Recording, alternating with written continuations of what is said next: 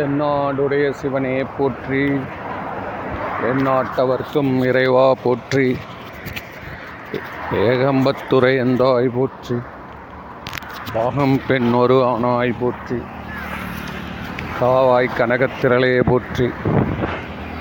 கைலை மலையானே போற்றி போற்றி. மெய்யன்பர்களுக்கு பணிவான வணக்கம். உங்களுக்கு அனைவரும் இந்த ஸ்பீச் அப்படின்றத விட இந்த மாதிரி ஒரு ஆலோசனை இந்த கருத்தமைப்பு இதை நம்ம வந்து சி- சிந்தித்து கொண்டு வருகிறப்போ நீங்கள் எல்லோரும் அதை விருப்பத்தோடு கேட்குறீங்கன்றது தெரியுது.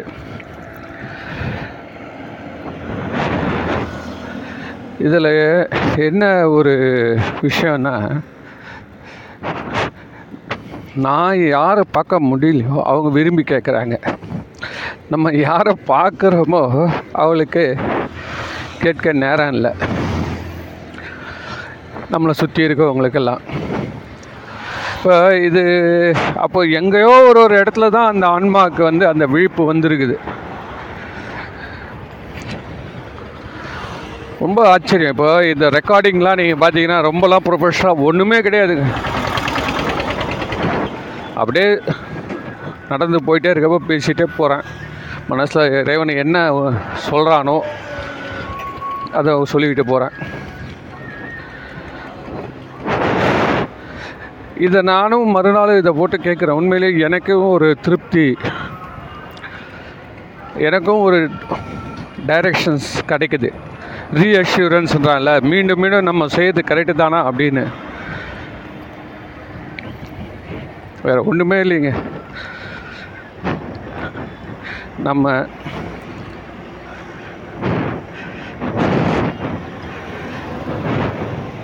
சிவ சிவன்னு மனசில் சொல்லிட்டு இருந்தால் போதும். அவ்வளோதான்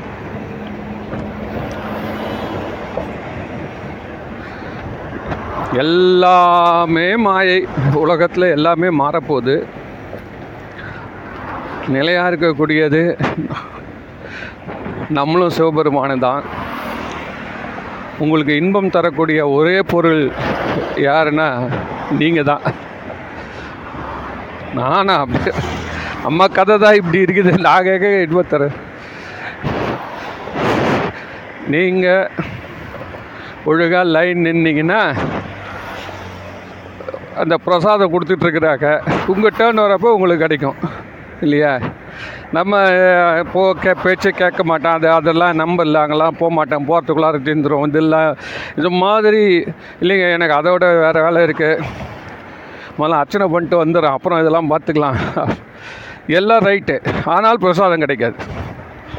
அது மாதிரி அந்த க்யூவில் போய் நின்றுடுறது நம்ம வந்து அந்த என்ஷூர் பண்ணிக்கணும். அதே போல தான் இந்த உயிர் சிவபெருமானை நோக்கி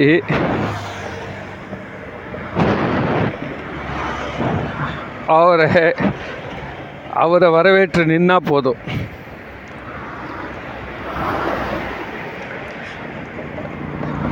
அதுதான் இப்போ நம்மளுக்கு தேவை அதுதான். எப்படி சூரியனை பார்த்த உடனே தாமரை மலர்கள் மலர்கின்றனோ அதுபோல் நம்ம நம்ம இருக்க வேண்டிய டைரக்ஷனை நம்ம தான் டிசைட் பண்ணோம் அதுதான் கடவுள் அந்த இடத்துல பெரும் சுதந்திரம் கொடுத்துறான். பெரும் சுதந்திரம் கொடுத்துறான். கர்நாடகாவில் ஒரு பெரிய மடத்தோடைய தலைவருங்க.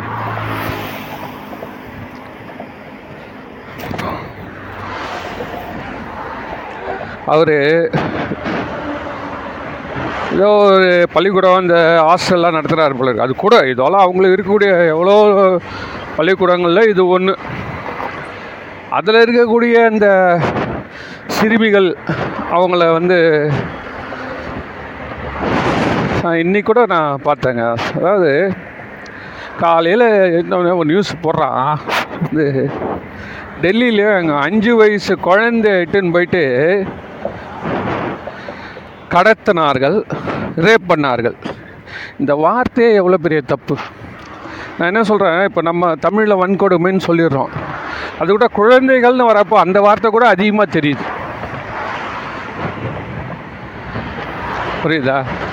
ஆக மொத்தம் அந்த குழந்தையை வந்து அவர்கள்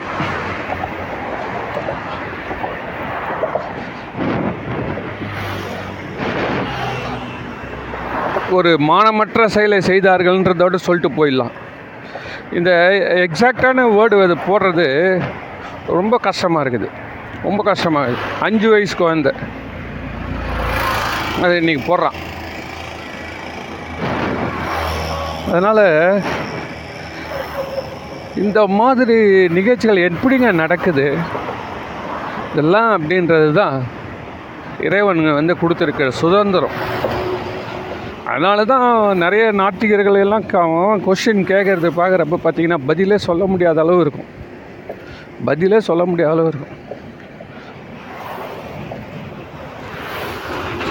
சோமாலியான ஒரு நாட்டில் ஜனங்க படுற கஷ்டம் பார்த்துட்டு இரண்டாம் உலகப் போரில் அந்த அணுகுண்டு வீசப்பட்டதும் இதெல்லாம் பார்த்துட்டு இல்லைன்னா அவன் கேட்குறான் உங்கள் கடவுள் எங்கன்னு கேட்குறான் கடவுள் என்ன சொல்கிறாரு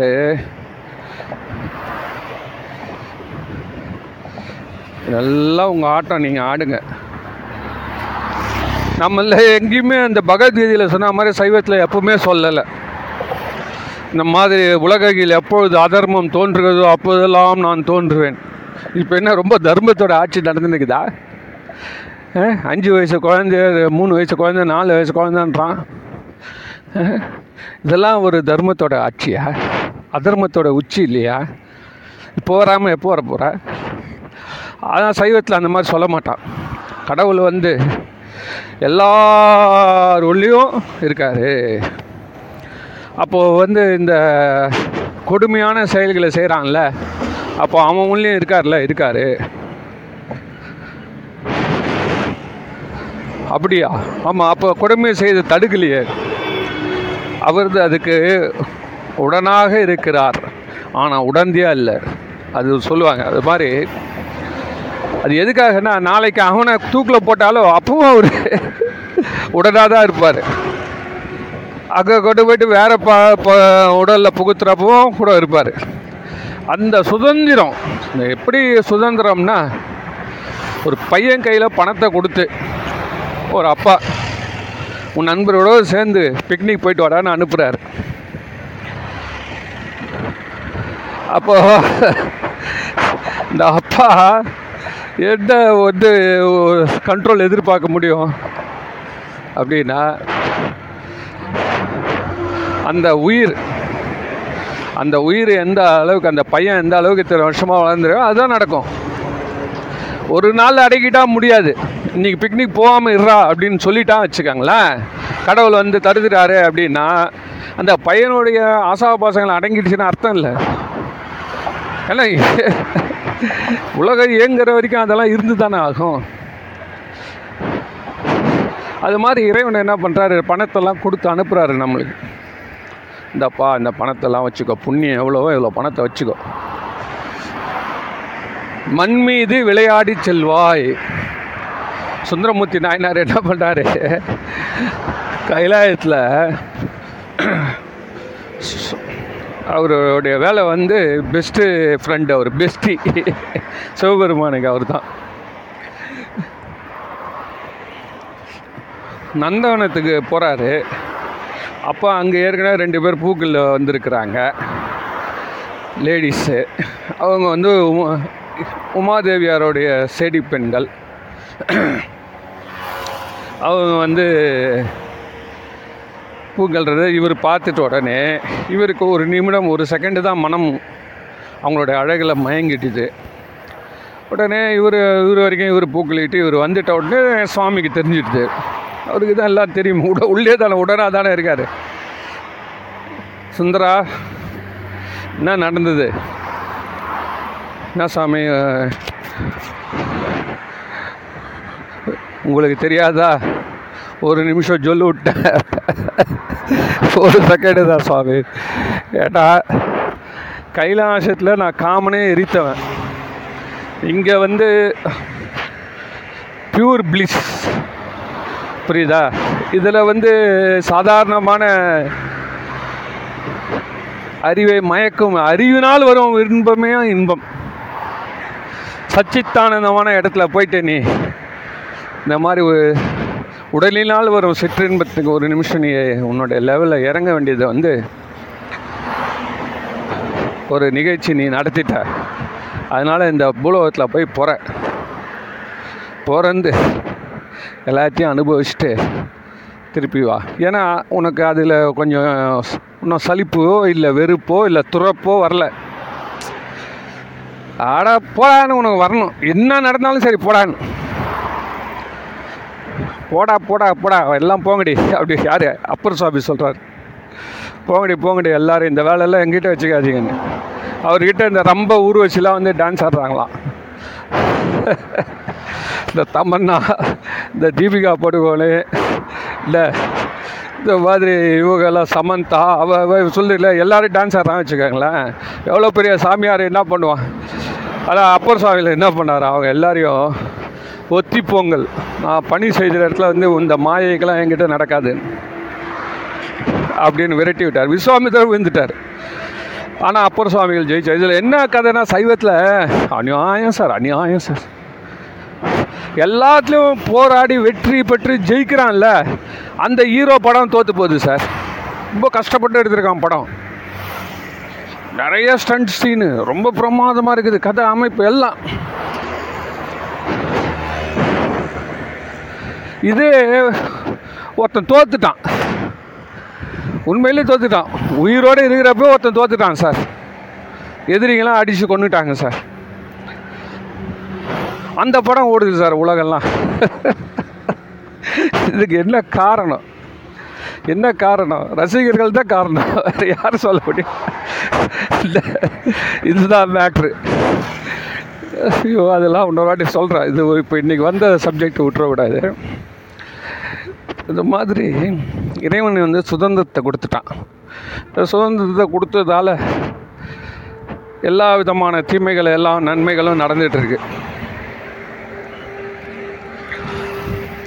அப்படி இருக்கிறப்போ இப்போ நான் எதுக்கு சொல்ல நம்மளுடைய சொற்பொழு பேச்சு கேட்கறதுக்கு ஒரு ஆன்மா விருப்பப்படுது அப்படின்னா அவன் வேறு எதுக்கும் லாய்க்கு இல்லாதவன் நினைக்கக்கூடாது. இப்போ எல்லா இடத்துல சொல்கிறாங்க அவன் அப்படி ஒரு மாதிரி ஆகிட்டாருங்க அவர். இந்த சம்பவத்துக்கு அப்புறம் அவர் கொஞ்சம் இப்படி இப்படி ஆகிட்டாரு அப்படி ஆகிட்டாருன்றானுங்க ரொம்ப அது பார்த்தீங்கன்னா அது உண்மையான விஷயம். அதாவது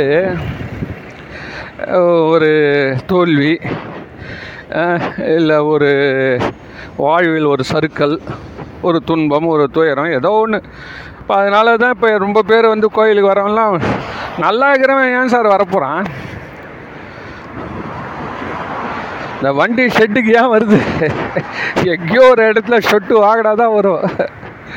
ஒரு டொம்மு குத்துருப்பான். பின்னாடி இருந்து வந்து இந்த வந்து அதனால் வருது. அப்போ எல்லோரும் கிண்டல் கேலியை பண்ணுறான் யார்? இவன் சொல்கிறான் சார் இவன் சொல்கிறான் யார்? இவர் நூற்றி ஐம்பது கிலோமீட்டர் ஸ்பீடில் போகிறார் இவர் சொல்கிறாரு அவன் எல்லாம் யாருமே பொறுப்பாக ஓட்ட மாட்டேன்றாங்க. நான் ஏன் நூற்றம்பது சொல்கிறேன்னா நூறுக்கு மேலே எந்த வண்டிக்குமே கண்ட்ரோல் கிடையாதான் ஸ்கிட்டாகி கவுந்துரும். மாருதி மாருதி சார் ஒரே ஒரு ஸ்டார் வாங்கிச்சான் சார் இப்போது எதில்? கிராஷ் டெஸ்ட்டில் மாற்றி நம்மளுக்கு எல்லோரும் ஃபேமிலிகள்லாம் பிடிச்சிருக்குது. எல்லாம் இந்தியாவில் அதிகமாக வாங்குறாங்க. ஆனால் சேஃப்டி ஸ்டாண்டர்டு பார்த்தீங்கன்னா டாட்டாவோட கம்மி தான். நம்மளுக்கு இன்னும் அந்த விழிப்புணர்வு வரல. நம்ம என்ன நினைக்கிறோம்? அப்பா வண்டி ரொம்ப நாள் இருக்கணும். ரீசேல் வேல்யூ இருக்கணும். ஸ்பேர் பார்ட்ஸ் கிடைக்கணும். செலவு வைக்கக்கூடாது. அப்படி அதனால் நம்ம என்ன பண்ணிடுறோம்னா எல்லோரும் மாறுதிக்கு போகிறோம் முக்கியமான விஷயம் விட்ட விட்டுட்டோம். என்ன அப்படின்னா நம்ம ஒன்றும் நம்ம வீட்டு தோட்டத்தில் வண்டி ஓட்ட போகிறதில்ல ஆயிரம் பேர். தூக்கத்தோடு வரவன் குடிகாரன் குடிச்சிட்டு ஓட்டுறவன் வெறுப்பில் ஓட்டுறவன். எவ்வளோ இருக்குது இப்போ ஒரு விஷயம் சொல்கிறேன் சார். எந்த லாரியிலுமே கிளீனர் கிடையாது சார். இது இப்போ ரீசெண்டாக நான் அப்சர்வ் பண்ணுறேன் முன்னாடியெல்லாம் ஒரு சரக்கு லாரி போகுதுன்னா கண்டிப்பாக ஒரு கிளீனர் இருப்பான் சார் இவன் வந்து இந்திக்காரன் வந்து வண்டி ஓட்டுன்னு வரானுங்க சார் அப்படியே ரிவர்ஸ் எடுக்கிறானுங்க சார் ஹைவேஸில் இல்லை அப்படியே போடுறான் சார் பெரிய இது. என்னடா பார்த்தா பக்கத்தில் யாருமே கிடையாது. ஒருத்த வந்து இறங்கி கை காட்டுறதோ நிறுத்துறதோ எதுவுமே கிடையாது. அன்றைக்கி ஒரு டிரைவர் ஒருத்தனை பார்த்தேன். அவன் வந்து வண்டி பஞ்சர் ஆயிடுச்சு. நேராக போனான் ரெண்டு கலையை வச்சாந்து போட்டான். இதுதான் நம்மளுடைய ஸ்டாண்டர்டு இந்த ரெண்டு கலையை எடுத்து அதை வண்டியில் சொருனா முதலாளி ஃபோன் போட்டான் அவ்வளோதான் நான் கேட்டேன் ஏங்க இதுக்கு எதுக்கு முதலாளி ஃபோன் பண்ணுறீங்க ஒரு கிளீனர் இருந்தானா எதிரில் போகிற வண்டிங்களை பின்னாடி உட்கார வச்சு அமிச்சானா அவன் போய் கூட்டின்னு வர போகிறான் ஒரு மெக்கானிக்கை இந்த ஏரியாவில் எங்கே மெக்கானிக் இருக்கானோ அவனை பார்த்து கூட்டின்னு வர போகிறான் என்ன? ஒரு ஆள் நேராக போய் கூட்டின்னு வர்றது எப்படி இருக்குது? ஃபோன் பண்ணி அலையிறது எப்படி இருக்குது? அதுவும் எங்கே? நடுவழியில் யார்? எந்த ஃபோன் நம்பர் நம்பி ஃபோன் பண்ணி எது பண்ண முடியுது. அப்போ அவன் சொல்கிறான் சார் அந் அவங்களுக்கெல்லாம் படி கொடுக்கணும் சார். அதனால் யாரும் வைக்க மாட்டாங்க சார். ஓ அப்போ உனக்கு இல்லையா ஏன் அப்படின்னா நான் என்ன பண்ணுறது சார்? ஏன் நான் என் வேலையை நான் செய்கிறேன் வண்டி ஆஃப் ஆயிடுச்சா பஞ்சர் ஆயிடுச்சா ஏதோ முதலாளி ஃபோன் போட போகிறேன் அவ்வளோதான் எவ்வளோ பெரிய ஒரு ஆபத்தான நிலைமை வந்து காரணம்? ஒரு பேச்சு கொடுத்துனாலும் வருவானுங்களா சார் முன்னாடி கிளீனரு ஏதோ ஒன்று பண்ணுவோம் அந்த அந்த செகண்ட் லெவல் ஆஃப் கண்ட்ரோலில் போயிடுச்சு இப்போ. எந்த வண்டி எத்தனை ஆயிரம் கிலோமீட்டர் வந்தாலும் கிடையாது. அவன் பாட்டு தனியாக வராமல் போகிறான் நான் இதெல்லாம் வந்து காலத்தோட கொடுமை. அதான் லேபர் ஷார்ட்டேஜ் ஒன்று மெயினான விஷயம். ரெண்டாவது க்ரீடு அதுக்கெல்லாம் எதுக்குங்க பணம்? அப்படின்னு வேண்டியது. கடைசியில் எங்கன்னா எடுத்து போயிட்டு மொத்தமாக லாஸ் பண்ணிட்டு வந்துட வேண்டியது. இதுதான் நடக்குது. அதனால் எதுக்கு சொல்ல வரேன்? இந்த ரோட்டில் போகிறப்போ நமக்கு சேஃப்டி ரொம்ப முக்கியம். ஏர் பலூன் மட்டும் இல்லை. வண்டி பல்ட்டி அடிச்சுன்னா கூட உள்ளே இருக்கான் பிழைக்கிறானா? டாட்டா வண்டியில். ஒரு இதில் போட்டுருந்தான் அன்னைக்கு. ஒரு ஆள் கஷ்டப்பட்டு இவ்வளோ பெரிய ஆராய்ச்சி பண்ணி பண்ணியிருக்கான். இந்த மாருதி சேர்மனு இல்லைங்க நான் இந்த வருஷம் நாங்கள் இன்னும் சரியாக பண்ணிடுறோம். வில் இம்ப்ரூவ் இட்டு நாங்கள் நல்ல தகுடு வாங்கி போடுறோம். அப்படிலாம் சொல்ல சார் ஆமாம் இது நாங்கள் மட்டும் கரெக்டாக இருந்தால் போதுமா? ரோட்டில் எல்லோரும் கரெக்டாக ஓட்டணுன்றான் அப்படியே என்ன சொல்கிறது பர்மா பஜாரில் பேசுகிற மாதிரி பேசுகிறார் சார் அவர். ஆமாம் அங்கே க டிவியில் பல்ப் வாங்கி போயிடுச்சு வச்சிங்களா ஆமாம் ஃப்ளா கரண்ட் ஃப்ளக்சுவேஷன் ஆகுது அவங்க ஏரியாலன்னு கேட்பான். அவள் தான் முடிஞ்சு போச்சு கதை. போயிடுச்சு. அதே மாதிரி சொல்கிறான் சார் இவ்வளோ பெரிய சேர்மன் ஆனால் ஒரு பெரிய பிரச்சனை வந்தது. அந்த ஹரியானாலேயோ எங்கே ஆமாம் ஒருத்தனை அடிச்சே கொண்டுட்டாங்கன்னு நினைக்கிறேன். அந்த டைரக்டரையோ அவரோ ஒருத்தர் மேனேஜரையோ இந்த இந்திக்காரன் வந்து ரொம்ப ரொம்ப டார்ச்சர் கொடுத்துட்டாங்க இவனுங்க. பீகார்லேருந்து ஆளை வந்து ரொம்ப கடுமையான பணி கொடுத்துருக்குறான். அது கொந்தளிப்பாகி ஒரு வாட்டி அப்படிலாம் நடந்தது. அந்த ஜிஎம்ஏ அவனை அச்சு போட்டானுங்க அப்புறம் அது அப்படியே இப்போவும் அடங்கி தான் இருக்குதே. தவிர்த்து மாருதியில் வந்து எம்ப்ளாய்மெண்ட் நல்லா இருக்குது அப்படின்னு சொல்ல மாட்டாங்க ஆனால் டாட்டாவில் இருக்கும்.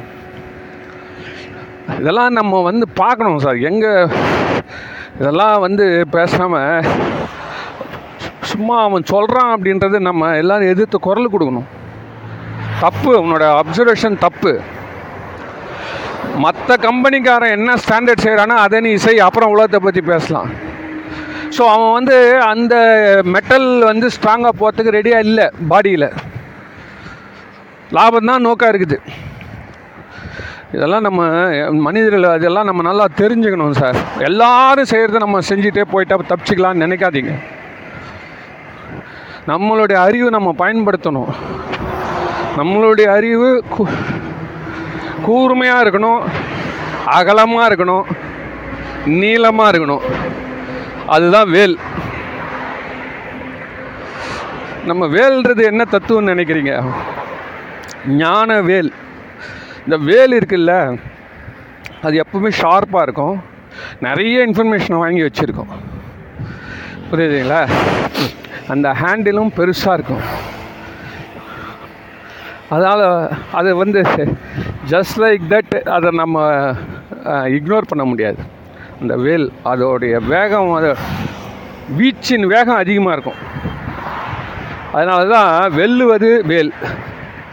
இது வந்து முருகர் பற்றி பேசுகிறப்போ அவங்க ரொம்ப மனமகிழ்ந்து பேசுவாங்க. சரி இதெல்லாம் இருக்கட்டும். இப்போ எதுக்கு சொல் நம்ம வந்த கதை என்னன்னா இவ்வளோ சுதந்திரம் மிக்க ஒரு உலகத்தில் இறைவன் இந்த சுதந்திரத்தை கொடுத்து நம்மளெல்லாம் வச்சப்போ இந்த மாதிரி கருத்துக்களை நீ பேசு நீ கேளு நீ யாரையும் அவன் சொல்ல மாட்டான். துன்பப்பட்டா வரவங்க கதை வந்து மேலும் கிண்டல் கேலி தான் பண்ணுவாங்க. என்ன? அது வந்து உலகத்தோட இயல்பு. நாளைக்கு அவன் மட்டும் அடிபடாமல் போடுவானா அடிபட்டவங்களை கேலி பண்ணுறதுன்றது உலகத்தோட இயல்பு. அன்றைக்கி என் ஃப்ரெண்டு பக்கத்தில் பேசிகிட்ருக்கான் சார் அவங்க குடும்பத்திலே எல்லாருமே உயரம் கம்மியானவங்க. அவர் சொல்கிற அவர்கிட்ட நான் பேசிட்டு இருக்கப்போ ஒருத்தனை பற்றி பேச சொல்கிறேன் சார் உங்கள் எதிர் வீட்டு நண்பர் திரு ராஜேஷ் அவர் வந்து வந்துட்டாரா அப்படின்னு கேட்குறேன் உடனே அந்த குள்ளமாக இருக்கிறவர் தன் பையன் அவர் அளவுதே இருக்கான் அவர்கிட்ட கேட்குறான் யார்ப்பா ராஜேஷ்? அப்படின்னு. உடனே அந்த பையன் சொல்கிறான் இல்லைப்பா எதிர் வீட்டுக்காருப்பா உடனே இவர் சொல்கிறாரு யார் அந்த குள்ளனான்றார்? யார்? இவரே தான் உலகம்லாம் சொல்லிகிட்ருக்குது இருக்குது. நானே கூட அந்த வார்த்தை யூஸ் பண்ண உயரம் குறைந்தவராக இருக்காருன்றது தான் நான் சொல்கிறேன் அவர் பளிச்சுன்னு அடிக்கிறாருங்க. தான் வந்து ஏழு அடிக்கு நிற்கிற மாதிரி பேசுகிறார் இப்போ என்ன ஒரு மனுஷனுடைய மனசோட செட்டப் பார்த்தீங்களா? அடுத்தவன் எல்லாரும் மட்டம். எல்லாங்க அதனால் அடுத்தவன் கருத்தை நம்ம காது கொடுத்து எப்போ கே வளைஞ்சு நெளிஞ்சு வளைஞ்சு நெளிஞ்சு அவன் சொல்கிறதுக்காக போனீங்க எங்கேயுமே போய் சேர மாட்டோம். Too many cooks spoil a cake அப்படின்வாங்க இல்லையா? அதே தான் கடைசியில் எங்கேயுமே வழி போய் சேராது. அதனால் நமக்கு நம்ம பெரியவங்க என்ன சொன்னாங்களோ அது ஒரே வழி. அந்த வழியை பிடிச்சின்னு போயிட்டே இருப்போம். அதில் நமக்கு எவ்வளோ குறைகள் இருக்கலாம் குற்றம் இருக்கலாம். ஆனால் நம்ம செல்லக்கூடிய பாதையும் திசையும் கரெக்ட் கரெக்டு தானே? அதனால் இப்போ நீங்கள் வந்து இந்த அளவுக்கு இதை கேட்குறதுன்றது மகிழ்ச்சியான விஷயம். இன்னைக்கு நான் சொல்ல வந்தது என்னென்னா இப்போ நம்ம விரும்பி சைவத்தில் ஈடுபடுறோம் வச்சுப்போமே அப்போது இந்த மாதிரி கிண்டல் கேலியும் வரும். ஃபஸ்ட் ஆஃப் ஆல் நீங்கள் விபூதியை இடுங்க சார் ஆஹா என்ன கேலி கிண்டல் வரும்? இந்த சபரிமலை போகிற இந்த ஒரு மாதம்தான் விபூதி. ஒரு மாதம்தான் மீதியெல்லாம் அவங்கள பாவம் நம்ம எதிர்பார்க்க முடியாது. நேற்றே நான் சொன்ன வாட்டி பாவம் அவங்க. மனிதன் வந்து இந்த ஒரு மாதம் இருக்கிறதே பெரிய விஷயம். ஒரு மாதம் ஒன்றரை மாதம் இருக்கிறாங்கல்ல ஒரு மண்டலம்னு சொல்கிறாங்க பெரிய விஷயம். அதுலேயே நிறைய ஷார்ட் கிராஷ் கோர்ஸ்லாம் வந்துச்சு. கிராஷ் கோர்ஸ்லாம் இருக்குது. இருபத்தோரு நாள் வந்துச்சேன் பதினாலு நாள் வந்துச்சு. நான் சுத்தமாக இருக்கிறேன் ஆனால் மாலை அப்போ போட்டு பண்ணேன் இன்னொன்று நிறைய நிறைய லீனிய இதெல்லாம் சொல்கிறாங்க லீனியன்ஸ் அப்படி தான் மொத்தத்தில் வந்து ஐயப்பனை பார்க்க போகிறாரு அதுக்காக விரும்புகிறாரு பக்தி செலுத்துகிறார் அவ்வளோதான் கதை. ஆனால் இப்போ நீங்கள் வந்து வருஷம் ஃபுல்லாக வந்து இன்னிலேருந்து அப்பா ஏதோ இந்த சிவன் கோயில் போனால் ஒரு அமைதி வருதுடா அப்படின்னு நினச்சி நீங்கள் போகிறீங்க நீங்கள் கொஞ்சம் விபூதி கொடுக்குறாங்க அதை இட்டுன்னு. வேற ஆரம்பிச்சிங்கன்னா எல்லோரும் உங்களை ஒரு நிமிஷம் டக்குன்னு சாதாரணமாக பார்க்குற ஒரு நிமிந்து பார்ப்பான். இது நமக்கு டிஸ்டர்பன்ஸாக இருக்கும். நமக்கு டிஸ்டர்பன்ஸாக இருக்கும். ஏதோ நம்ம விருப்பப்பட்டு இட்டுன்னு வந்துட்டோம். என்னடா இப்படி பார்க்குறீங்க? எங்கே? சைவத்தில் வந்து தமிழ்நாட்டிலே இந்த கதி. நம்ம வெளிநாடெலாம் போ சொல்லவே வேணாம். அராப் கண்ட்ரீஸ்லாம் நீ விபூதி கிபூதி இட்டுன்னு போன வச்சுக்க. உன்னை சவரமா போட்டுருவா. அந்த சவரமான்றது அங்கேருந்தான் வந்து தான் அதனால் அவங்கக்கிட்ட பற்றி இந்த ஃபுட் ஐட்டம்லாம் தெரிஞ்சுக்கிறப்போ அவங்களுடைய மத நம்பிக்கைகள் அந்த மத உணர்வு இதெல்லாம் கூட தெரிஞ்சுக்கணும். அதனால் இங்கேருந்து போகிறப்பவே சொல்லுவாங்க தாலி எடுத்து உள்ளே விட்டுக்கணும் ஒழிஞ்சிக்கணும் இப்படிலாம் நிறைய கண்ட்ரீஸில் இதெல்லாம் இருக்குது. எனக்கு தெரிஞ்சே ஒருத்தர் சொல்கிறாரு ஒரு நண்பர் ஒருத்தர் சொல்லிட்டு இருந்தார். ஒரு குரு கிட்ட போயிட்டு என்னப்பா எங்கே வே பண்ணுறேன்னா நான் இந்த மாதிரி இம்போர்ட் எக்ஸ்போர்ட் அங்கங்கே சுற்றிட்டு இருப்பேன் சுவாமி. என்ன இந்த குரு கேட்குறாரு அங்கெல்லாம் அப்படியா? அப்போது நீ வந்து தினமும் சிவபூஜை பண்ணுறியா ஆமாம் சுவாமி சிவபூஜை பண்ணிட்டு தான் நான் போவேன். அப்படியா? அந்த மாதிரியான இஸ்லாமிய நாடுகளில் கூட நீ போயிட்டு சிவபூஜை பண்ணிட்டு தான் நீ டெய்லி உன்னுடைய வேலையை பார்க்குறியாங்க ஆமாம் சாமி. ஆனால் ஒரே கண்டிஷன் சாமி. என்ன? நான் வெளியில் வரப்போ விபூதி நெத்தியில் இருக்காது. மாரில் மட்டும்தான் இருக்கும். சொல்கிறார் ருத்ராட்சரெல்லாம் வெளியிலே தெரியாது. உள்ளே வச்சுப்பேன். கூட தாடியாக அவர் அதே மாதிரி வச்சுருக்கிறாரு பார்த்தா முஸ்லீம் மாதிரியே நினைப்பாங்க. அவர் பார்த்தோன்னே எனக்கு முதல்ல ஆச்சரியம் ஆச்சுன்னா ஒரு முஸ்லீம் நம்ம மடத்துக்கு வந்திருக்கிறாருன்னு. ஏன் அப்படின்னா தாடியை வச்சுட்டு மீசை கொஞ்சம் கம்மி பண்ணிட்டாரு. பார்த்தோன்னே நம்மளுக்கு டிஃப்ரெண்ட் தோற்றம். நல்லா தெரியுது இது இங்கே வரவங்களோட தோற்றம் இல்லை. ஏன்னா நம்ம தான் வெள்ளை வேஷ்டி வெள்ளை ஷர்ட்டு விபூதி சந்தனம் இதெல்லாம் அணிந்து கொண்டு.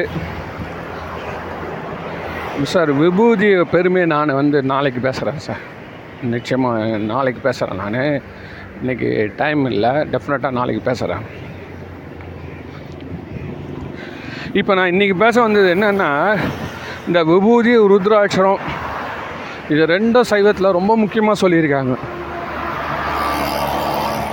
அதுக்கெல்லாம் ஒன்று ஒன்று காரணம் இருக்குது அதனால் விபூதி ருத்ராட்சரம் மூணாவது என்ன கேட்டிங்கன்னா தலைமுடி சார். தலைமுடி வந்து ஜடாமுடி வைக்கணும். ஜட சடையா. அது வந்து சிவன் அடியார்களுக்கு. இப்போ குடும்பத்தில் இருக்கவன் வச்சுக்கோங்களேன். முடி வளர்த்து குடுமையாவது போட்டு கொண்டான் முடி தலையில் நிறைய இருக்கணும். அது ஒரு தவத்தின் வலிமை. தவத்தின் வலிமை. அது ஒரு அடையாளம். தலைமுடி வந்து சிவபெருமான் அதை இழந்திருக்காருன்னா அது என்ன காரணம் அப்படின்னா இந்த உலகத்தை பாதுகாக்கிறது மா மாதிரியான ஒரு செட்டப் அது. மேலே இருந்து கங்கை ரொம்ப கோபத்தோடு வந்துட்டாலாம்.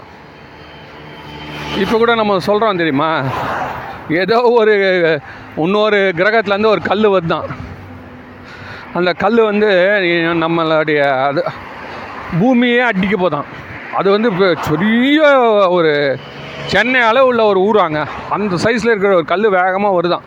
அது எத்தனையோ வருஷம் கழிச்சு இந்த பூமியோடைய ட்ராக் வழியாக இந்த வழியாக போக போதான். நம்மளை மோதத்துக்குனே வருதுன்னு அவன் போடுறான். எங்கே? நாசால. அதுக்கு அவன் என்ன இப்போ பண்ணியிருக்கான்னு கேட்டிங்கன்னா இந்த மாதிரி சின்ன சின்ன கல்லுங்கள்லாம் சுற்றின்னு இருக்கும். அந்த கல்லை இவன் ஸ்பேஸில் இருக்கக்கூடிய ஒரு என்ன சொல்கிறது நம்ம பாரு ஸ்டேஷன் அதில் இருந்து அவன் வந்து ஒரு இவன் ஒரு கல் எடுத்து அடிக்கிறான் சார். எப்படி நம்ம பீரங்கியில் கொடுக்குறோமோ அதே மாதிரி அடிக்கிறான். அடித்தா நேராக போய் கரெக்டாக அந்த கல்லை வந்து போய் அடித்து உடைக்குது உடைச்சி சதறுது. ஸோ இந்த பயிற்சி வந்து இப்போ அவன் எடுத்துட்டான். இந்த பயிற்சி அவன் எடுத்துனான் இப்போ என்ன சொல்கிறான்னா இது மாதிரி நாங்கள் பண்ண பண்ண நாளைக்கு எந்த ஒரு கல் வந்தாலும் அங்கேருந்து மேலேருந்தே நாங்கள் அச்சு அதோடைய திசையை மாற்றுவோம். தி வந்து அது என்ன சொல்கிறான் ஓடும் பொருள் ஓடிக்கொண்டே இருக்கும். நியூட்டன் தியரி அது மாதிரி. மாற்ற முடியுன்றது எங்களுக்கு இப்போ நம்பிக்கை வந்துடுச்சு. அது மாதிரி இப்போ சேருவான் என்ன பண்ணுறாராம் தலையில் இந்த கங்கை வந்து விழுந்த உடனே ஒரு முடியில் அந்த கங்கையை இறக்கி சொட்டு சொட்டா கீழே விட்டார். உன் கீழே விடலையாம் அப்படியே தாங்கிட்டான். அந்த வந்த கங்கையை தன்னுடைய ஒரு முடியிலேயே ஒன் ஒரே ஒரு முடியான் அந்த முடியிலே கங்கையை ஃபுல்லாக அப்படியே உள்ளே வாங்கி அப்படியே நிறுத்திட்டார். இல்லைன்னா வந்த ஃபோர்ஸுக்கு அப்படியே தலையை விட்டா இந்த உயிர்கள்லாம் கலங்கிட்டு இருக்கோம். தரணியெல்லாம் புகை பாய்ந்து கேடாகும்னு திருவாசத்தில் வரும். திரு சாழையில் அதனால் இந்த உயிர்களை காப்பாற்றுறதுக்காக ஒரு செட்டப் வச்சுருக்கார் அவர். அது என்ன அப்படின்றது அந்த வலிமையான தலைமுடி அதான் சாமியாருங்க எல்லாம் நிறைய ஏன் முடி வளர்க்குறாங்கன்னா அதே தான் அந்த சக்தி அந்த சக்தி ஒரு ஒரு ஆற்றல் அந்த பாரம் வந்து நம்மளுக்கு நினைவூட்டும். இந்த பாரம் உனக்கு இருக்குடா தலை பாரம் ஒன்று இருக்குது. என்ன? ஈஸ்வரனை வணங்கு. அதனால இன்னைக்கு இருக்க காலகட்டத்தில் நம்மளாலாம் குடிமை வைக்க முடியாது. அப்புறம் ருத்ராட்சரம் ருத்ராட்சம்லாம் கொட்டை காட்டினவனை கேலி பண்ணுவாங்க சார். உண்மைதான். அன்றைக்கி ஒருத்தர் பார்க்குறேன் ஒரு ருத்ராட்சரம் ஒரே ஒரு ஒத்த ருத்ராட்சரம் ஒன்று நல்லா பட்ட விபூதிலாம் இட்டுன்னு ஆள் வந்து நல்ல பிராமணர் போல் இருக்கார் ஒரு அதிகாரி அவர். ஏதோ ஒர்க் பண்ணிக்கிட்டே இருக்கிறப்போ அவருக்கு இந்த ஷர்ட்லேருந்து வெளியில் அந்த ருத்ராட்சம் தெரியுது. தெரிஞ்ச உடனே அவரோட நண்பர் கேட்குறாரு ஹாய் பரவாயில்லையா ஹாய். என்னப்பா ருத்ராட்சலாம் போட்டுன்னு இருக்கா? ஐயோ தெரிஞ்சிச்சா? ஐயோ ஐயோ தெரிஞ்சிச்சா? உடனே அவர் என்ன பண்ணா அதை எடுத்து உள்ளே விட்டு மறைச்சு அப்பா உடுப்பா உடுப்பா. இது வந்து நம்ம நாட்டோட நிலமை. இல்லை அதனால் ருத்ராட்சமும் எடுத்தோடனே கட்டின்னு போனால் நம்ம கிட்டத்தட்ட நம்மளை வந்து ஓரம் கட்டிடுவாளுங்க. இது வந்து தமிழ்நாட்டில் சைவத்தோடைய நிலைமை சொல்கிறேன் நம்ம இங்கே பிறந்து வளர்ந்து அஹ், கோலோச்சி இந்த சமயம் இன்னைக்கு இப்படி இருக்குது. சா சரி விபூதி இடலாமா? குதிராட்சம் போச்சு. விபூதி இல்லாமா? விபூதி பட்டையா? கோயிலில் போயிட்டு சந்தோஷமாக அப்படியே வெளில வந்து ஆஃபீஸ் போக முடியுமா? போகலாமே அதிலலாம் தப்பு. நிறைய பேர் போகிறாங்களே போகிறாங்க உனக்கு உலகத்தை ஒரு கண்ணுக்கு அது உறுத்துற மாதிரி இருந்ததுன்னா உலகம் இன்னும் முன்னேறலன்னு அர்த்தம். நீ போட்டுக்கோ. இப்போ நம்ம ஊர் இட்டுன்னு போகிறோங்க சார். நேற்று வரைக்கும் இல்லை சார். இன்றைக்கி இட்டுன்னு போகிறீங்க சார். எல்லாம் ஒரு ஆச்சரியமாக பார்ப்பான். இது என்ன ஆச்சரியம் வேண்டி கிடக்குது? நம்மளோட பெரியவங்க பதினெட்டாயிரம் பாட்டு சார். ஒன்றுமே இல்லை சார் மற்ற மதத்தில் ஒன்றுமே கிடையாது. பதினெட்டாயிரம் பாட்டு பாடி வச்சுக்கிறாங்க. சைவத்தில் நான் சொல்கிறது திருமுறை மட்டும். இது மேலே இன்னும் எவ்வளோ இருக்குது.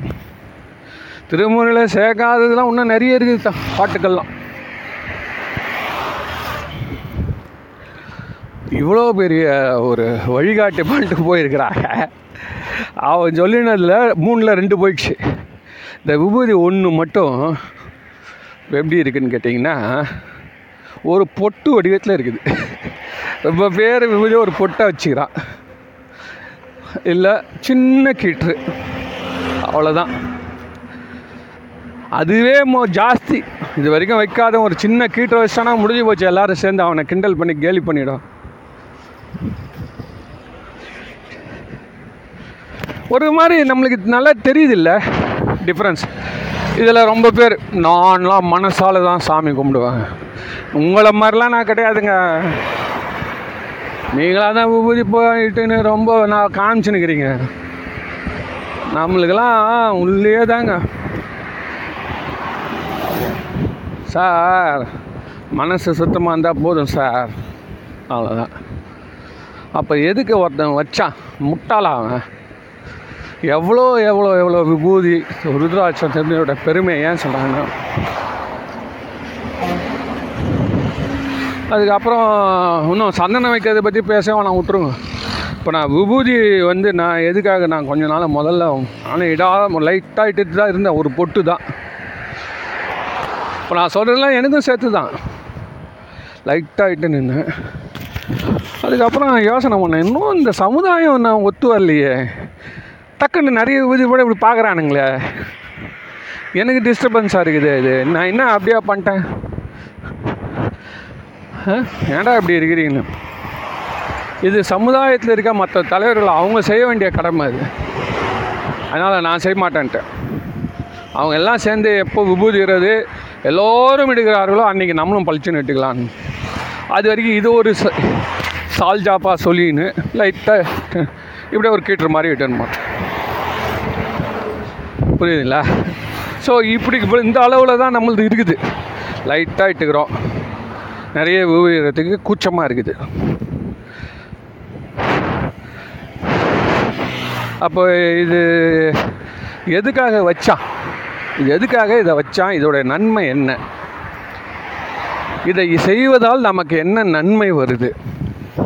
அப்படின்னீங்கன்னா நம்ம என்ன பண்ணுறோம் கேட்டிங்கன்னா அட்லீஸ்ட் விபூதிறப்போ இந்த விபூதிக்காகவாவது ஒரு சில தீமைகளை நம்ம விளக்கும் ஏன்னா அவன் சொல்லுவான் அந்த ஆளா அப்படி பண்ணாரு? மேலே வந்து இடிச்சாரா? அவரா அவ்வளோ விபூதிலாம் இட்டுங்கிறானே புரியுதுல? ஸோ உலகம் நம்மை எதிர்பார்ப்பது ஒரு சின்ன ஒரு நன்மை. ஒரு ஒரு சின்ன சார் நான் நாங்கள் திருப்பதி போயிருந்தோம் சார். நான் சொல்கிற ஒரு முப்பது வருஷம் முன்னாடி. நான் ஒய்ஃபு குழந்த மூணு பேர் போகிறோம் கீழ் திருப்பதி மேல் திருப்பதி போகிறதுக்கு பஸ்ஸில் ஏறி இடம் பிடிக்க முடியல. பயங்கரமான கூட்டம். எல்லாம் ஜன்னல் வழியாக ஏறுறான். சரி ஒரு கார் பேசிக்கலாம்னு சொல்லிட்டு கார் ஸ்டாண்டில் போனால் அம்பாசிடர் காரெல்லாம் நிறுத்தி வச்சுருந்து அதில் எல்லா டிரைவர்கள்லாம் ஓடியாந்தானுங்க.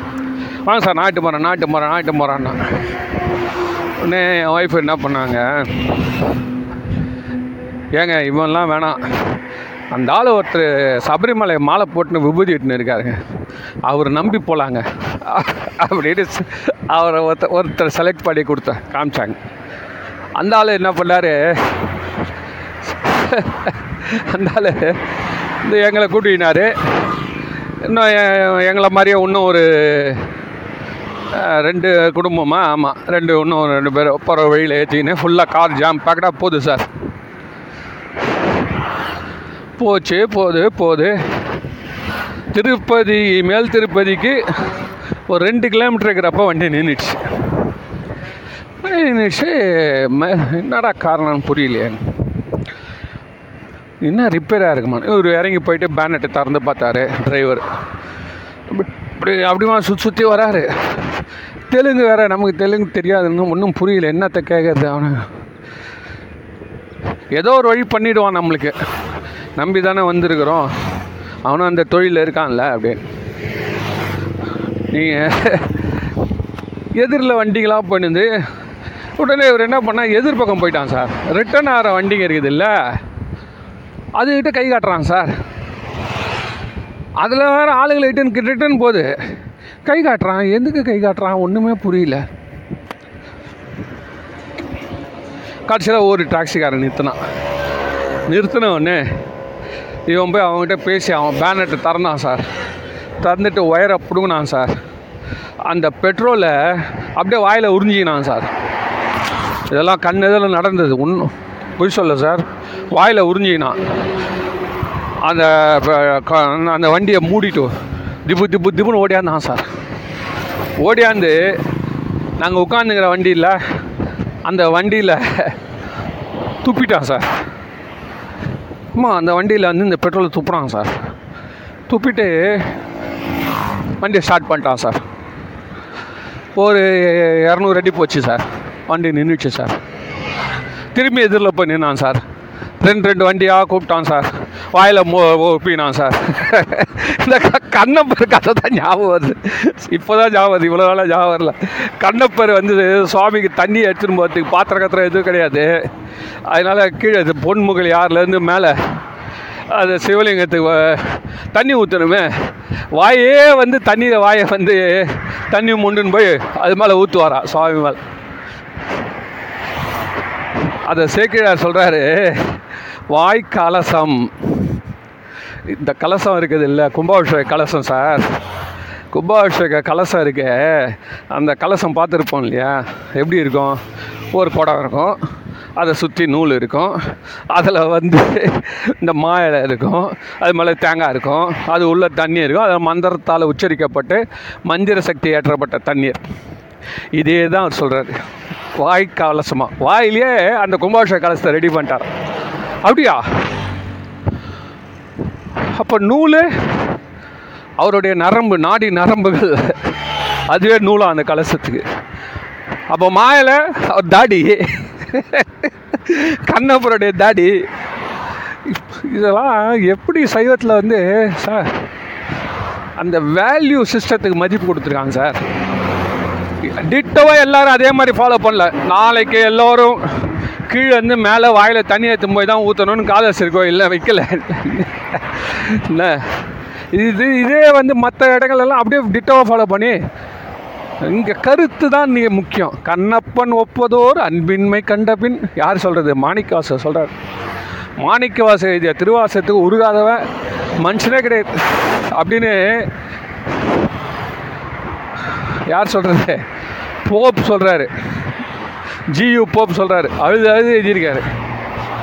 என்ன? சார் திருப்பவாய்க்கும் திருவம்பாய்க்குமே கொஞ்சம் டிஃப்ரென்ஸ் நிறைய இருக்குது சார். அது அது இன்னொரு நாள் பேசுகிறேன் அதனால் ரேடியோவில் கூட முதல்ல திருப்பாவை தான் போடுறான் அப்புறம் திருவம்பாவை போடுறான். இதெல்லாம் வந்து எப்படி வந்துச்சு இந்த ஆர்டர் அப்படின்னு நமக்கு அது தெரியணும். They do gives a clear explanation எல்லாருமே அதான் சொல்கிறான் பேப்பர்லேயும் அப்படி தான் போடுறான். திருப்பாவை திருவம்பாவைன்னு போடுறான். விளக்க உரை. நம்மளது செகண்டாக வைக்க வேண்டியது அவசியம் என்ன? அவன் வந்து உலகம்லாம் அவன் கதறான் சார். திருவாசகத்தை படிச்சுட்டு. அந்த கஸ்பர் ஜெகராஜா ஓ ஜெகத்ராஜ். அவன் மூணு கோடி செலவு பண்ணி இதை வெளியிட்டான். அதனால் இதெல்லாம் வந்து நம்ம உணரணும் சார். நம்மக்கிட்ட பொக்கிஷம். நம்மக்கிட்ட இருக்கிற பொக்கிஷம். அதெல்லாம். அதனால் இந்த இந்த மாதிரியான இந்த நம்மள இருக்கக்கூடிய அந்த என்ன சொல்கிறோம் நம்ம? திருவேடம்னுவான் சார். இது பேர் தான் வேஷம். இந்த திருவேஷம் இருக்குல்ல? எது திருவேஷம்? வேஷம்தான். நம்ம போட்டுக்கிறது எல்லாம் வேஷம் தான் அதில் ஒன்றும் சந்தேகம் இல்லை. இருந்தாலும் அந்த இதெல்லாம் போட்டு யூனிஃபார்ம் போட்டு தான் போகணும். எப்படி கேட்டிங்கன்னா வந்து இந்த விபூதி ருத்ராட்சரம் ஜடாமுடி. ச தலைமுடி வச்சுப்போமே. இதில் தலைமுடி வந்து இப்போ குடும்பம் வச்சு ஸ்டைலாக வச்சு வட்டானுங்க பசங்க. இருந்தாலும் நான் ஒரு மாதிரி சைவத்தில் ஈடுபாடு ஒன்றும் இருந்தால் யாரும் இருந்தாலும் நைன்டி நைன் பர்சன்ட் போல். எனக்கு தெரிஞ்ச ஒரு பேராசிரியர் இருந்தார் சார் ஐயோ ஐயோ ஐயோ ஐயோ அப்பா. அவர் பேர் சொல்கிற பேர் ரொம்ப மாக்கோ சீனிவாசன் பேர் ஐயா பேர். எங்கே போனாலும் சொற்பொழிவு பண்ணுறது போவார் சார் அவர் அருமையாக பேசுவார். இடுப்பில் வந்து வேட்டி அது மேலே ஒரு பட்டு துணி. என்ன? நெற்றி நிறைய விபூதி அதில் குங்குமம் சந்தனம் கழுத்தில் பல விதமான ருத்ராட்சர மாலைகள். தலை முடி பார்த்தீங்கன்னா பாகவதர் மாதிரி இருக்கும்.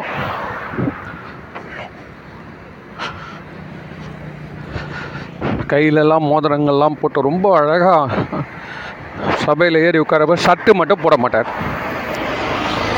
அது எவ்வளோ பெரிய சபையாக இருந்தாலும் சரி இல்லை யாருமே இல்லாத சபையாக இருந்தாலும் சரி அவரே உட்காந்து பேச சட்டு போட மாட்டார். இன்னைக்கு வந்து காலம் மாறி போச்சு மாறிடுச்சு இன்னைக்கு. வாரியாருடைய வழித்தோன்றர்கள்னு சொல்கிறவங்களாம் கூட யாருமே வந்து சட்டை ஏன் சட்டை கழட்டிட்டு பேசணும் அப்படி- அப்படின்னா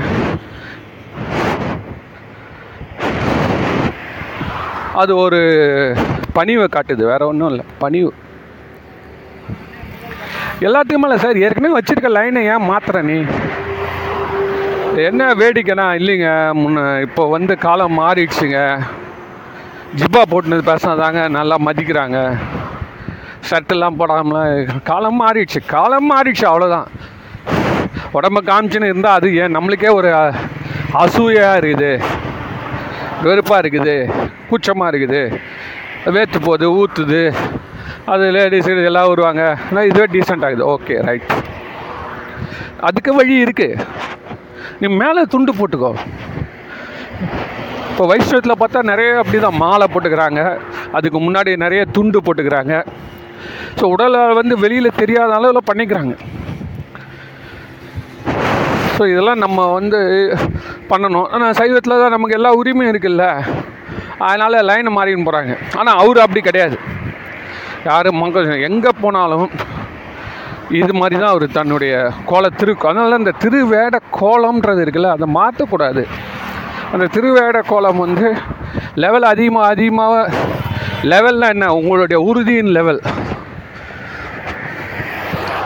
உங்களுடைய அன்பின் லெவல் உங்களுடைய அறிவின் லெவல் அதிகமாக அதிகமாக இதெல்லாம் நீங்கள் வந்து உங்களை சஞ்சலப்படுத்தாத போது நீங்கள் அதை செஞ்சுட்டே போகலாம்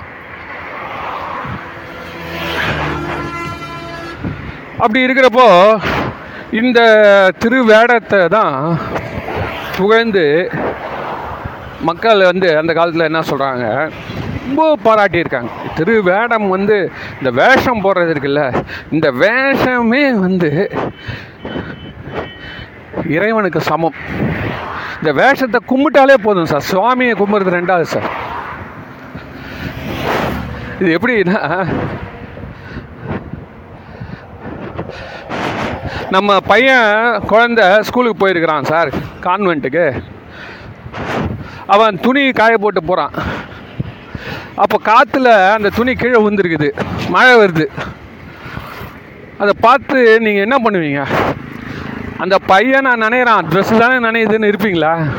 ஐயோ குழந்த ட்ரெஸ்ஸு குழந்த ட்ரெஸ்ஸு இதில் எவ்வளோ வேகம் இருக்கோ நாளைக்கு அந்த குழந்தைக்கே உண்மையான ஒரு துன்பம் வந்தால் எவ்வளோ வேகமாக போவீங்கன்றத காட்டக்கூடிய அளவு தான் இது. ஏ உடுப்பா. இன்னொரு ட்ரெஸ் இருக்குது. மழையில் நஞ்சு போச்சு நனைஞ்சு நஞ்சு போச்சு விடான் அப்படின்னா இருப்போமா? ஐயோயோ அதில் என்னவோ கிருமி வருமோ? பயனுங்க. மழையில் நனையுது ட்ரெஸ்ஸு நீ போய் நஞ்சினே போய் எடுத்துன்னு வருவ. வரவா இல்லையா? இல்லை அதில் பயிராக நினைறாங்க அவனுடைய வேடம் அவன் ஸ்கூலுக்கு போட்டு போகிற அந்த யூனிஃபார்முடைய வேடத்துக்கே நீ இந்த மதிப்பு கொடுக்குற. அப்படின்னா அந்த குழந்தை மலை நீ வச்சுருக்க மதிப்பு இதை விட பல்லாயிரம் மடங்கு உன்னுள் பொங்கிக் கொண்டு இருக்கிறதுன்ற காற்று தான் அது. ஒரு ஆசிட் டெஸ்ட் லிக்விட் என்ன சொல்கிறாங்க லிட்மஸ் டெஸ்ட்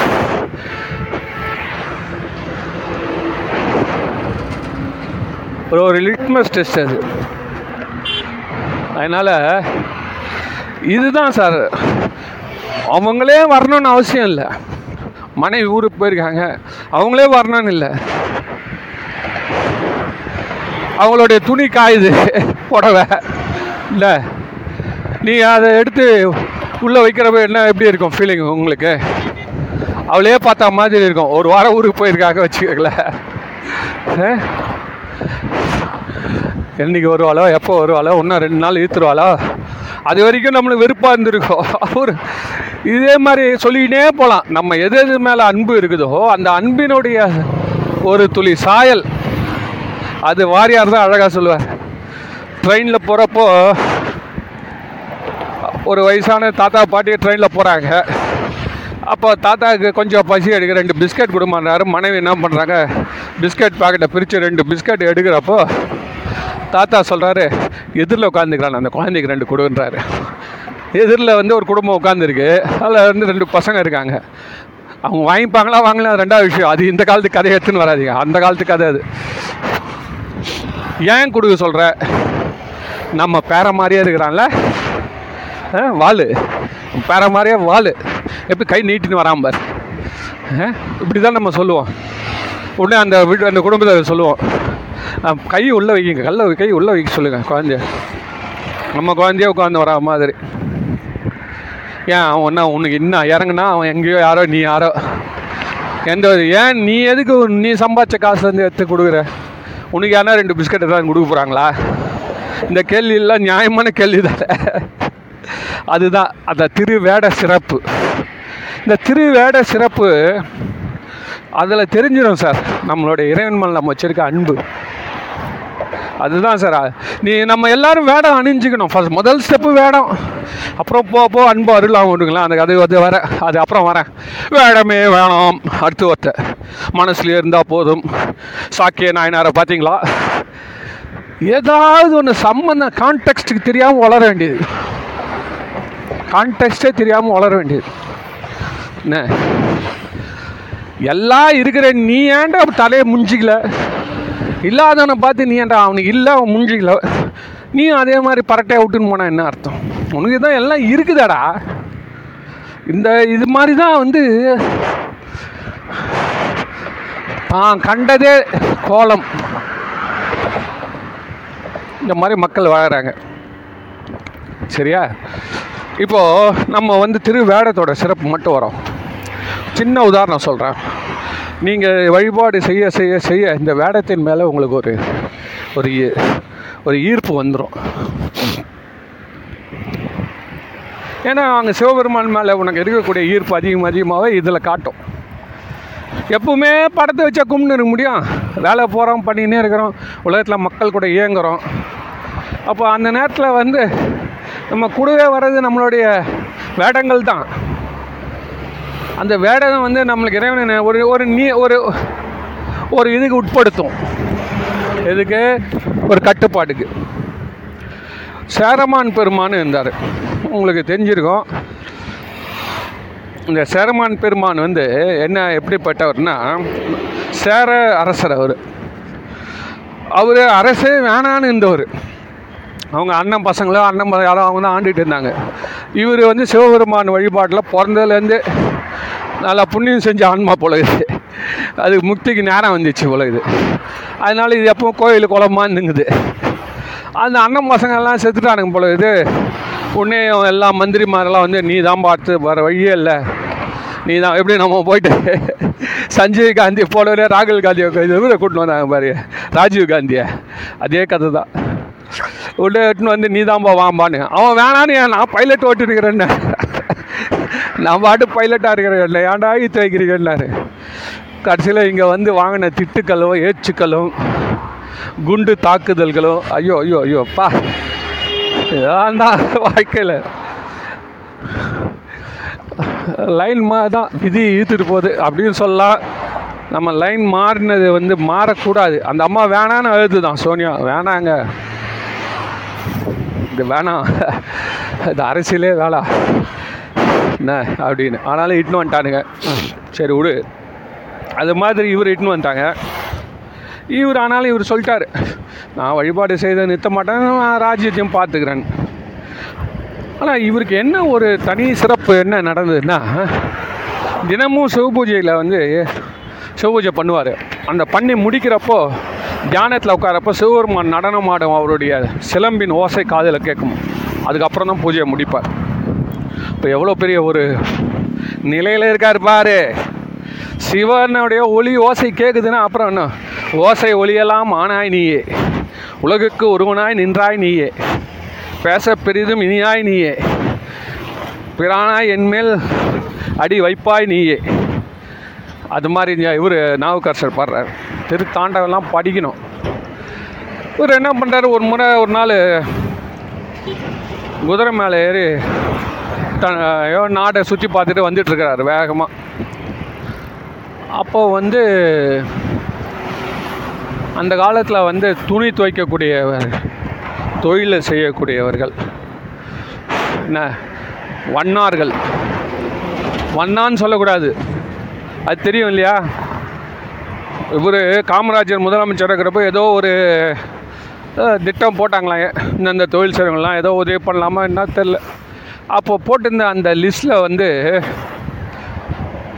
படித்து பார்த்துட்டு இவர் கலைஞர் அவர்கள் எழுந்து நின்று இதில் ஒரு தப்பு இருக்குது என்னப்பா நல்ல தானப்பா பண்ணுறோம் நாங்கள் என்ன தப்பு கண்டுபிடிச்சிட்டேன்? இந்த மாதிரி அவங்க ஏழைங்களுக்கெல்லாம் ஏதோ இந்த மாதிரி கீழ் அது அடிமட்ட தொழில்களை செய்கிறவங்களுக்கெல்லாம் நீங்கள் வந்து இந்த உதவி பண்ணுறீங்க எல்லாருக்கும் வந்து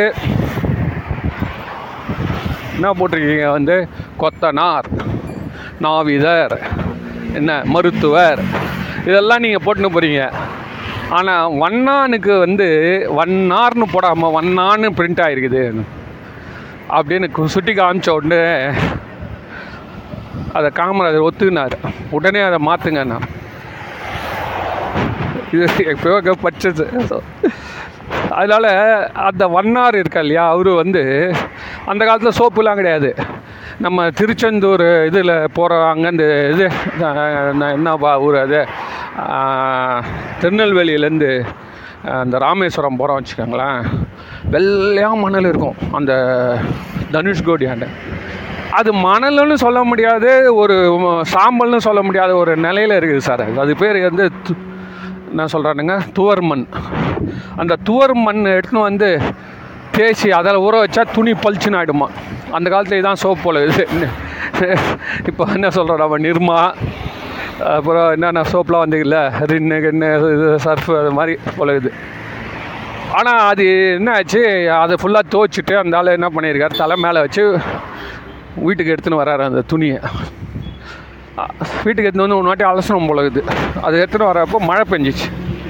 மழை பெஞ்சு விட்டுச்சு. இந்த மழை பெஞ்சதால் அந்த துணியில் இருக்கக்கூடிய அந்த ஊர் மண் வந்து இந்த வண்ணாருடைய இடுப்பில் மட்டும்தான் துணி கட்டியிருக்காரு. உடம்பு ஃபுல்லாக அந்த தூர் மண் அப்படியே இறங்கி கொஞ்ச நேரத்தில் மழை விட்டு காஞ்சதால் வெள்ளை வெள்ளன்னு ஆகிடுச்சு பார்த்தா எப்படி இருக்குது கேட்டிங்கன்னா சித்தர்கள் மாதிரி இருக்குது சார். நிறைய பேர் இந்த திருவண்ணாமலையெல்லாம் நம்ம பார்க்கலாமா? சித்தர்கள் உடம்பு ஃபுல்லாக விபூதி பூசிட்டு இருப்பாங்களாம் உடம்பு ஃபுல்லாக விபூதி சார் டாப் டு டோ அது பார்க்குறதே ரொம்ப இந்த சிதம்பரம் சுவாமிகளும் அப்படி இருந்தார் சொல்லுவாங்க. நமக்கு அதை பற்றி புண்ணியம் இல்லை நம்ம காலத்தில் இந்த மாதிரி. பட் சிதம்பரத்தில் இருக்கிறதா சொல்கிறாங்க இதில் திருவண்ணாமலையில் இருக்கிறதா சொல்கிறாங்க நிறைய சித்தர்கள் இருக்காங்க திருவண்ணாமலை. இவர் வேகமாக வந்தவர் என்ன பண்ணார்? அடா டாடா டாடா சிவா சிவா சிவா சிவா. அப்பா. யாரா ஒருத்தன்? இவ்வளோ உடம்பு ஃபுல்லாக விபூதியை பூசின்னு வரான். என்ன பக்தி என்ன பக்தி? நான் மூணு மூணு குழல் போகிறதே பெரிய பக்தி நான் நினச்சின்னு இருக்கேனே. மூணு மூணு விரல். இப்போ ஏற்பட்ட பக்தியா சொல்லிட்டு அப்படியே அந்த குதிரையை ஸ்டாப் பண்ணி நிறுத்தி சடன் பிரேக் போட்டார். போட்டு எகிரி கீழே குதிச்சு அந்த வண்ணாருடைய காலில் போயிட்டு விழுறார் சார். எப்படி இருக்கும் அந்த வண்ணாருக்கு வில வெளுத்து போட்டான் ஐயோ கடவுளே. இது கண்டு தப்பாக நம்ம வந்து அவருக்கு வே- வந்து நம்ம ஒரு சாமியார் வராருன்னு நினச்சின்னு இருந்திருக்கிறார் போல இது. நம்ம அந்த சாமியார் இல்லைன்னு சொன்னாமா நம்மளை போட்டு பார்த்துருவாங்களே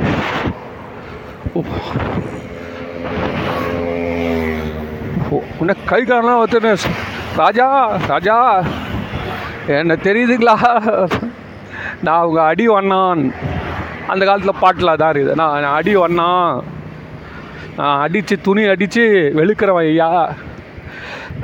என்ன போய் நீ யாரோ நினச்சினிய போலகுதே ஐயோ இப்போ இல்லைன்னு நான் சொன்னேன்னா சில நேரத்தில் இந்த மிஸ் அண்டர்ஸ்டாண்டிங் ஆகிட்டோம் வச்சுக்கலாம் அவ்வளோ கோவம் வரும். அன்றைக்கி கூட நானே அப்படி தான் ஒரு ஆஃபீஸுக்கு ஒரு ஒர்க்குக்கு போயிருந்தேன். அவங்க ஒரு ரெண்டு பேப்பர் கேட்டிருந்தாங்க. இந்த ரெண்டு பேப்பர் கொடுத்தா உன் வேலை முடிச்சிட்டான்னு. என்ன? நான் வந்து இந்த ஒரு முதல் பேப்பர் முடிஞ்சிச்சு. அதனால் அதை எத்தனை கொடுத்துடலான்னு வேகமாக போகிறேன் அப்போ உள்ளே இருக்க அதிகாரி என் கையில் வந்து இருக்க கத்தியான பேப்பர் பார்த்துட்டு ஏ வந்துட்டாருப்பா ரெண்டு பேப்பர் எத்தான்ட்டாருப்பா பேப்பர் அதை உடனே அவர் கைத்து போட்டு அனுப்புங்கம்மான்ட்டார் எனக்கு வேலை வெளுத்து போச்சு. ஏன்னா நான் ஒரு பேப்பர் தான் எத்தாத்துக்கிறேன் சரி சொல்லி வேலையெல்லாம் முடிச்சுட்டு ஐயா நான் அடுத்த வாரம் வரான்ட்டு இவர்கிட்ட சொல்லிட்டு வந்தேன் ஏன்? ரெண்டு பேப்பர் எத்தா எல்லாம் எத்தான்ட்டிங்களா அப்படின்னாரு. இல்லை ஐயா ஒன்று அப்போ கையில் எடுத்து போனேன் அது ஒன்று தான் ஐயா. அதையே மூணு காப்பி எடுத்து போனேன் ஐயா. அப்படின்லாம் அவன் முகத்தில் ஒரு கோபம் வருது பாருங்க. என்ன இன்னும் லேட் பண்ணிட்டு இருக்கீங்க இது நான் வந்து சொன்னேண்ணா உங்ககிட்ட? ரெண்டு பேப்பர் நான் எடுத்துன்னு வந்துட்டேன்னு உங்ககிட்ட நான் சொன்னேண்ணா நான் கையில் காப்பி வச்சுன்னு நான் உன்னோட கீழ் அதிகாரியை பார்க்க போகிறேன் ஏன் உங்ககிட்ட வந்தாலே கூட நீ திட்டுவேன்னு. நீ வழியில் பார்த்துட்டு நீயே கத்திட்ட. எல்லா பேப்பரும் வந்துச்சு. சார் எடுத்து வந்துட்டார். கைத்து போடுங்கடா அப்படின்னு அப்போவே நம்ம அதை ப்ரூவ் பண்ணுறதுக்குள்ளாரியே அதாவது அந்த டவுட்டை கிளாரிஃபை பண்ணுறப்போ ஒரு சப்புன்னு ஒரு உணர்வு வரும் அவங்களுக்கு. அது மாதிரி இந்த வண்ணார் என்ன பண்ணுறாரு ஐயா! எப்பா நான் வந்து நீ கும்புற அளவு இல்லைப்பா. நான் உன்னுடைய தெரியாது உனக்கு. துணியெல்லாம் துவைக்கிறேன்னு. நான் தான் பாட்டு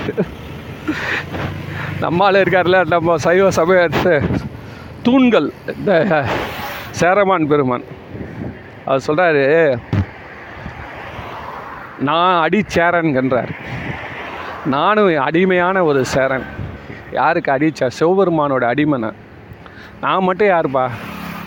நீ அடி வண்ணான்னா எல்லாருக்கும் பணிதலான தொழிலை செய்யக்கூடிய அடிமட்ட லெவலில் இருக்க வண்ணான் அப்படின்னு நீ சொல்கிற நான் உன்னை பற்றி தெரிஞ்சுதாம்மா பண்ணுறேன் நான் யார் கேட்டால் எல்லா உயிர்களும் இருக்கக்கூடிய சிவனை வணங்குறவன்? ஆனால் உன்லேயும் சிவன் இருக்குது அந்த வடிவத்திலே சிவன் இருக்குடா எனக்கு.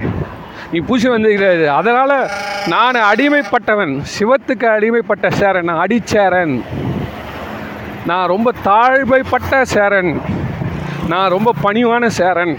அப்படின்னு சொல்லிட்டு அடுத்த வரி சொல்கிறாரு வார வேடம் நினைப்பித்தது. அதான் ஆசையான இந்த வேடம். இந்த வேடம் வந்து உங்களுடைய வேடம் வெள்ளை வெளியில் இருக்கீங்களே அது என்ன என் பெருமான ஈசலாக நிறைய வச்சுதுப்பா. இதுக்கு அழுகாதவங்களே இருக்க முடியாது சார். சைவத்தில் வந்து இந்த வரியை கேட்டு இந்த வரியை கேட்டு அழுகாது சொல்கிறாரு இந்த வார வேடம் நினைப்பித்தது. பாருங்க எவ்வளோ வேகமாக குதிரையை போயிட்டு இருக்கு இதை பார்த்த உடனே உள்ளே இருந்து ச- பொங்குது அப்படியே. அதுதான் அந்த பிறவி அவருக்கு. அதோட அங்கே போயிட்டார் கைலாசத்துக்கு போயிட்டார். கூப்பிடு வேலை சிவபெருமான் கூப்பிடு வேலை இவர் போயிட்டார் உள்ள. அதெல்லாம் இன்னொரு நாள் சொல்கிறேன் சிவபெருமான் கேட்குறாரு நான் தான் உன்னை கூப்பிடல நீ எப்படி உள்ளே வந்தேன்? நந்தி இவனை எப்படி உள்ளே விட்டா? ஒரு ஆள் ஒரே ஒரு கொசு கூட உள்ளே வர முடியாது கைலாயத்துள்ள இவர் எப்படி விட்ட?